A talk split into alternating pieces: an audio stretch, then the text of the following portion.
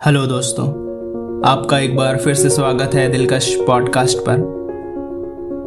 आज मैं आपको एक ऐसी कहानी सुनाने वाला हूँ, जिससे आप समझ पाएँगे कि ज़िंदगी में होने वाली परेशानियाँ और खुशी किस प्रकार से मिल सकते हैं। आपने सुना होगा कि कई लोग कहते हैं कि हमारी ज़िंदगी बहुत ही नीरसपूर है, बहुत ही संघर्षात्मक है, यानी हमें ज़िंदगी में बहुत संघर्ष करना पड़ता है। तो वहीं कुछ लोग कहते हैं कि हमारी ज़िंदगी एक खेल की तरह है। हमें इस ज़िंदगी में बहुत मज़ा आता है। तो दोस्तों, आपका ज़्यादा वक्त न लेते हुए कहानी को शुरू करते हैं। एक बार एक शिष्य ने विनम्रता पूर्वक अपने गुरु जी से पूछा गुरु जी कुछ लोग कहते हैं कि जीवन एक संघर्ष है। कुछ अन्य कहते हैं कि जीवन एक खेल है, और कुछ जीवन को एक उत्सव की संज्ञा देते हैं। इनमें कौन सही है? गुरुजी ने तत्काल बड़े ही धैर्य पूर्वक उत्तर दिया, पुत्र, जिन्हें गुरु नहीं मिला, उनके लिए जीवन एक संघर्ष है। जिन्हें गुरु मिल गया, उनका जीवन एक खेल है, और जो लोग गुरु द्वारा बताए गए मार्ग पर चलने लगते हैं, मात्र वही जीवन को एक उत्सव का नाम देने का साहस जुटा पाते हैं। यह उत्तर सुनने के बाद भी शिष्य पूरी तरह से संतुष्ट न था। गुरुजी को इसका आभास हो गया। वह कहने लगे, लो, तुम्हें इसी संदर्भ में एक कहानी सुनाता हूँ। ध्यान से सुनोगे तो स्वयं ही अपने प्रश्न का उत्तर पा सकोगे। उन्होंने जो कहानी सुनाई, वो इस प्रकार थी दोस्तों। एक बार की बात है कि किसी गुरुकुल में तीन शिष्यों ने अपना अध्ययन संपूर्ण करने पर अपने गुरु जी से यह बताने के लिए विनती की कि उन्हें गुरु दक्षिणा में उनसे क्या चाहिए। गुरु जी पहले तो मंद मंद मुस्कुराए और फिर एक बड़े स्नेह पूर्वक कहने लगे, मुझे तुमसे गुरु दक्षिणा में एक थैला भर के सूखी पत्तियाँ चाहिए ला सकोगे?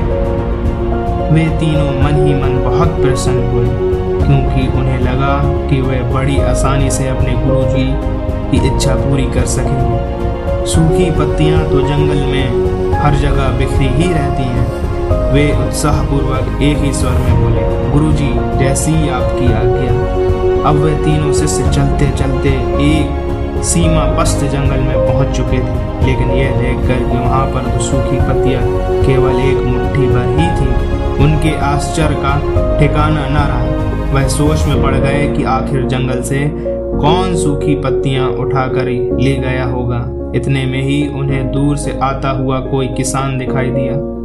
वो उसके पास पहुंचकर उससे विनम्रता पूर्वक याचना करने लगे कि वह उन्हें केवल एक थैला भर सूखी पत्तियाँ दे दें। अब उस किसान ने उनसे क्षमा याचना करते हुए उन्हें यह बताया कि वह उनकी मदद नहीं कर सकता, क्योंकि उसने सूखी पत्तियाँ का ईंधन के रूप में पहले ही उपयोग कर लिया था। अब वे तीनों पास में ही बसे एक गाँव की ओर इस आशा में बढ़ने लगे थे कि हो सकता है कि वहाँ उस गाँव में उनकी कोई सहायता कर सके।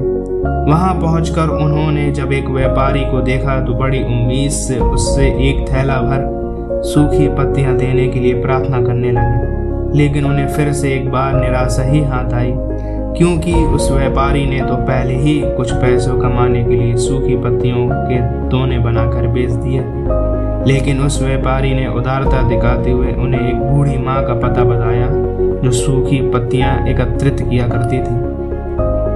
पर भाग ने यहाँ पर भी उनका साथ नहीं दिया, क्योंकि वह बूढ़ी माँ तो उन पत्तियों को अलग अलग करके कई प्रकार की औषधियाँ बनाया करती थी। अब निराश होकर वह तीनों खाली हाथ ही गुरु को लौट गए। गुरु जी ने उन्हें देखते ही स्नेहपूर्वक पूछा, पुत्रो, ले आए गुरु दक्षिणा? तीनों ने सर झुका लिया। गुरुजी द्वारा दोबारा पूछे जाने पर उनमें से एक शिष्य कहने लगा, गुरुजी, हम आपकी इच्छा पूरी नहीं कर पाए। हमने सोचा था कि सूखी पत्तियाँ तो जंगल में हर जगह बिखरी ही रहती होंगी, लेकिन बड़े ही आश्चर्य की बात है कि लोग उनका भी कितनी तरह से उपयोग करते हैं। गुरुजी, फिर पहले ही की तरह मुस्कुराते हुए प्रेम पूर्वक बोले, निराश क्यों होते हो? प्रसन्न हो जाओ और यही ज्ञान की सूखी पत्तियाँ भी व्यर्थ नहीं हुआ करती, बल्कि उनके भी अनेक उपयोग हुआ करते हैं। मुझे गुरु दक्षिणा के रूप में दे दो। तीनों शिष्य गुरु जी को प्रणाम करके खुशी खुशी अपने घर की ओर चले गए। वह शिष्य जो गुरु जी की कहानी एकाग्रचित होकर सुन रहा था, अचानक बड़े उत्साह से बोला गुरु जी अब आप मुझे अच्छी तरह से ज्ञात हो गया है कि आप क्या कहना चाहते हैं। आपका संकेत वस्तुतः इसी ओर है, न कि जब सर्वत्र सुलभ सुखी पत्तियाँ भी निरर्थक या बेकार नहीं होती तो फिर हम कैसे? किसी भी वस्तु या व्यक्ति को छोटा और महत्वहीन मानकर उसका तिरस्कार कर कर सकते हैं। चीटी से लेकर हाथी तक और सुई से लेकर तलवार तक सभी का अपना अपना महत्व होता है। गुरुजी भी तुरंत ही हाँ बोले, पुत्र मेरे कहने का भी यही तात्पर्य है कि हम जब भी किसी से मिले तो उसे यथा योग्य मान देने का भरसक प्रयास करें, ताकि आपस में स्नेह, सद्भावना, सहानुभूति और सहिष्णुता का विस्तार होता रहे और हमारे जीवन संघर्ष के बजाय उत्सव पूर्व बन सके। दूसरे, यदि जीवन को एक खेल ही माना जाए तो बेहतर यही होगा कि हम निर्विक्षेप स्वास्थ्य एवं शांत प्रतियोगिता में ही भाग लें और अपने निष्पादन तथा निर्माण को ऊंचाइयों के शिखर पर ले जाने का अथक प्रयास करें। अब शिष्य पूरी तरह से संतुष्ट था।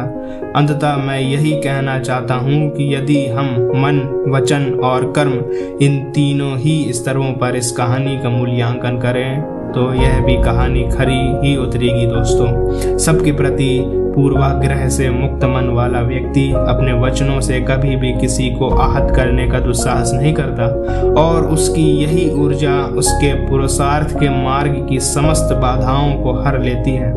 वस्तुतः हमारे जीवन का सबसे बड़ा उत्सव पुरुषार्थ ही होता है। ऐसे विद्वानों का मत है। तो दोस्तों, हमें उम्मीद है कि आपको ये कहानी पसंद आई होगी। अगर आपको ये कहानी पसंद आई है तो इसे अपने दोस्तों के साथ ज़रूर शेयर करें। मिलते हैं आगे और भी नई कहानियों के साथ। तब तक बने रहिए हमारे साथ।